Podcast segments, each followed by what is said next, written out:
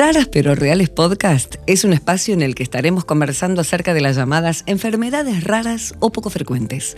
Abordaremos diferentes temáticas con capítulos exclusivos a cada patología, profundizando en sus características, tratamiento, diagnóstico y las últimas novedades del ámbito médico.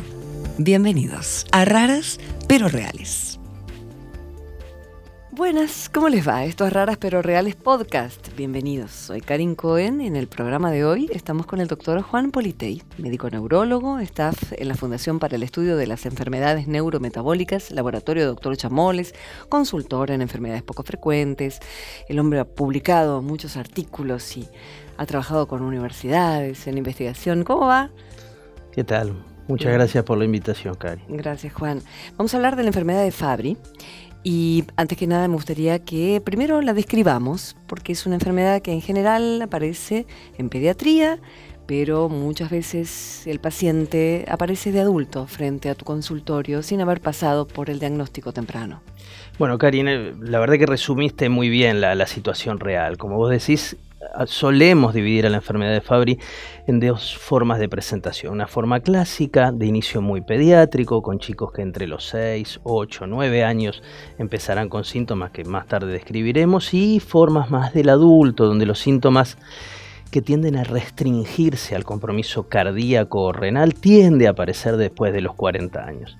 Y en el medio te diría que hay otro grupo que es el grupo de pacientes clásicos, pediátricos que por año han estado ¿sí? a través de su viaje diagnóstico sin posibilidad de confirmarse y los vemos nosotros ya con el compromiso más severo. Yo como neurólogo de adulto, con daño cerebrovascular, lo que la gente habla del infarto cerebral o pacientes ya con daño cardíaco renal más avanzado.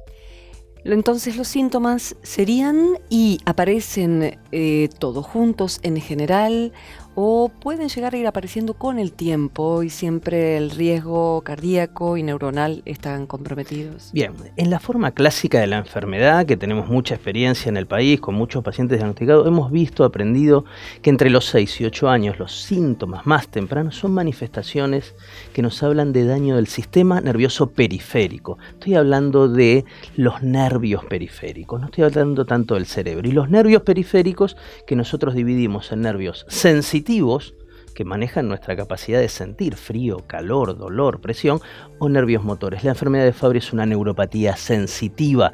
Los chicos a esta edad que dijimos, 6 a 8 años, van a tener crisis de dolor. Los chicos se quejan de que me arden, me quema, me pinchan las manos y los pies. ¿Es por momentos? ¿Son, son momentos agudos y después desaparece o sigue en el tiempo? Bien, bien, la neuropatía tiene dos expresiones. Una forma, te diría, bastante constante, suave, de hormigueo, molesto, pero ante ciertos estímulos, puntualmente el aumento de la temperatura, corporal, por ejemplo, etapas de fiebre o pasamos del invierno al calor o durante el ejercicio, que naturalmente aumenta la temperatura, aparecen esas crisis que son realmente discapacitantes. Son chicos que lloran de dolor, que buscan desesperadamente meter sus manos y sus pies en baldes con agua fría. Hemos visto chicos en la sala de espera venir, sí, con baldes con agua fría por el dolor quemante que tienen.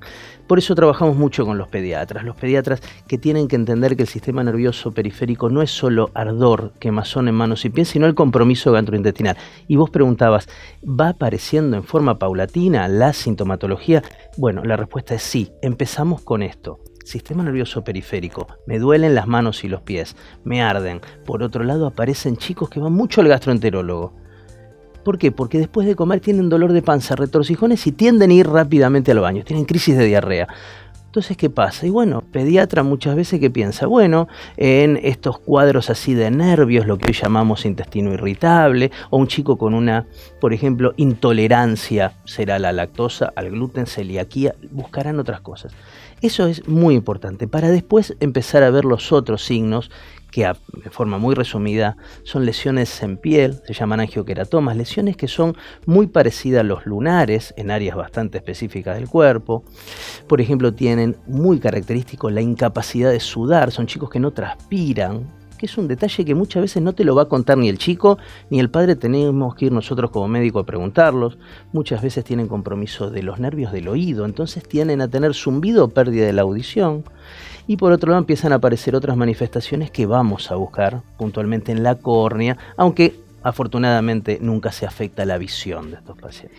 La importancia del diagnóstico temprano cuando aparecen estos síntomas en la infancia es, total y absoluta. Y ahí entramos un poco a entender la enfermedad en su aspecto genético y de qué manera el tratamiento puede lograr que la enfermedad no avance directamente. No solamente el tratamiento en la edad adulta, que una vez avanzada la enfermedad atenúa los síntomas, pero eh, ¿por qué es tan importante entonces el, el tratamiento, el diagnóstico temprano? Bueno, el diagnóstico es básicamente fundamental hacerlo en las etapas más tempranas porque yo sé que muchos de estos órganos, si están involucrados desde temprano, más rápido también se va a perder su función. Y hay órganos que tienen posibilidad de repararse y órganos que no. Células que tienen capacidad de replicación, de duplicación. Y hay células que no. Y puntualmente el Fabri afecta el sistema nervioso periférico y el sistema nervioso a través de sus neuronas y sus cables, sus axones, son células que no se reparan. Entonces si yo empiezo a hacer diagnóstico, en realidad tratamiento, cuando el paciente ya perdió todas esas neuronas, son células que no voy a recuperar. Entonces el concepto, te diría que en todas las enfermedades genéticas y sobre todo de acúmulo, es que si yo empiezo temprano, le estoy dando tiempo a la enfermedad para lesionar los órganos. Si empiezo muy temprano, si logro empezar a tratar, voy a prevenir ese daño y voy a tener etapas todavía donde puedo llegar a recuperar cierta función. Juan, ¿cómo se confirma el diagnóstico? Porque una vez vistos todos estos eh, manifestaciones en el cuerpo que, hacen la enfermedad, bueno, vas de alguna manera cosiendo, tejiendo la historia de, ese paciente, pero ¿hay algo que te lo confirma verdaderamente? Bien, e, es esa posibilidad de tejer o de armar el rompecabezas, que sería otra Ah, otra figura. Sí, sí, sí, sería otra metáfora posible. Lo hacemos a través primero de sospecharlo. Si el médico no sospecha esto, mm. no vamos a llegar. ¿Por qué? Porque el diagnóstico no se hace a través de análisis simples. No es que a través de una rutina que te haces una vez por año aparece el Fabri. No, el diagnóstico se hace en laboratorios especializados donde yo voy a medir dos situaciones. Voy a medir la enzima, esta proteína que falta. Entonces, si no está, el paciente tiene la enfermedad y también a través del laboratorio voy a hacer un dosaje, voy a cuantificar, voy a tratar de ver cuánto de lo que se me acumula en las células que lleva al daño celular tiene el paciente. Técnicamente es muy simple, no deja de ser finalmente un análisis de sangre y técnicamente aún es más simple pensar que solamente necesito 5 gotas de sangre. En esas gotas de sangre yo puedo ver cuánta enzima tiene, si tiene cero o muy baja tiene la enfermedad, o esa grasa específica de Fabry. Si tiene más de lo normal, también tiene la enfermedad. Finalmente, si bien eso tiende a ser absolutamente confirmatorio, yo podría dar un paso más. Y un paso más es pasar a lo que se llama estudio genético, es buscar las mutaciones probablemente vendrá o de papá o vendrá de mamá. Más allá de eso, si yo tengo la mutación, probablemente ni siquiera necesite mucho de lo bioquímico. ¿Pero la mutación qué sería? La mutación es el cambio en el gen que hace que, por ese cambio en el gen, por esa mutación, yo no pueda sintetizar, fabricar la enzima que falta. Pero ¿por qué es importante saber de la mutación? Básicamente saber la mutación nos va a mostrar a nosotros un montón de aspectos. Mira, lo primero de todo, confirmamos el diagnóstico. Nadie tiene esa mutación si no tiene la enfermedad. Perfecto. Segundo, yo puedo hacer screening familiar. Seguramente lo van a hablar con otros colegas. Es el árbol genealógico. Yo tengo de un chico la mutación son letras y números. Lo que puedo hacer ahora es en toda la familia sacar sangre e ir a buscar esa mutación. Y los que la tienen son enfermos de Fabry. Por otro lado, también sabemos que hay mutaciones más agresivas que otras. Entonces, si yo tengo la mutación, puedo trazar pronóstico. Este chico, esta mutación, va a perder el riñón probablemente a los 40 y otro con, con otra mutación puede perder el riñón a los 60. Entonces, ¿qué tengo también? a través del pronóstico una idea franca de cuán rápido tengo que ser para el inicio del tratamiento. Clarísimo. ¿Cómo se sigue a esta enfermedad una vez que se diagnostica, sea temprano o un poco más tarde? ¿Hay diferencias en ese sentido eh, o, situaciones diferentes que requieran un seguimiento distinto?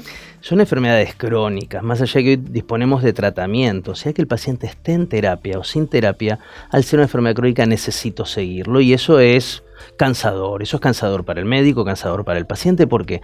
Porque al menos una vez por año vamos a hacer estudios. Y hay estudios que son mandatorios y trabajamos mucho en explicarle a la familia si la necesidad de seguirnos. ¿Qué es seguirnos? Bueno, tenemos que ver cómo estamos una vez por año desde el corazón, con un ecocardiograma.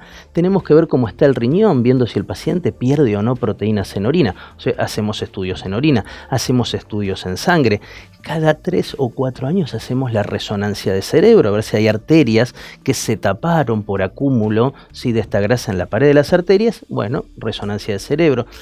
Examen audiológico con audiometría, examen oftalmológico, son estudios simples, pero si no tenemos seguimiento, Karin, yo no puedo hacer dos cosas fundamentales. Primero, ¿Cómo sé yo que un paciente tiene indicación de tratamiento? Porque tiene daño de órgano. Necesito hacer un seguimiento que me demuestre que lo tiene. Si empezás a tratar a un paciente, necesitas seguirlo para saber si está respondiendo o no si ese corazón se está o no lesionando o al revés, está empezando a mejorar. Lo mismo si desde el riñón, lo mismo desde un montón de otros órganos y sistemas. Entonces el seguimiento es muy importante. Luchamos con el seguimiento. Hay barreras que nos cuesta mucho. Pacientes que viven muy lejos y en esos hospitales no tienen los, las técnicas que tenemos acá.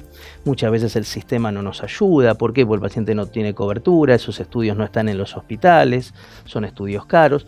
Finalmente, de una forma u otra, solemos solucionar estos temas. Pero el seguimiento es algo tan importante como el simple hecho de empezar a tratar. Si yo no hago seguimiento, el tratamiento no tiene mucho sentido. Juan, por último, eh, se nota tu pasión por tu trabajo, en tu forma de hablar y de expresarte, pero yo te quiero preguntar como médico neurólogo, ¿por qué Fabri y no otra?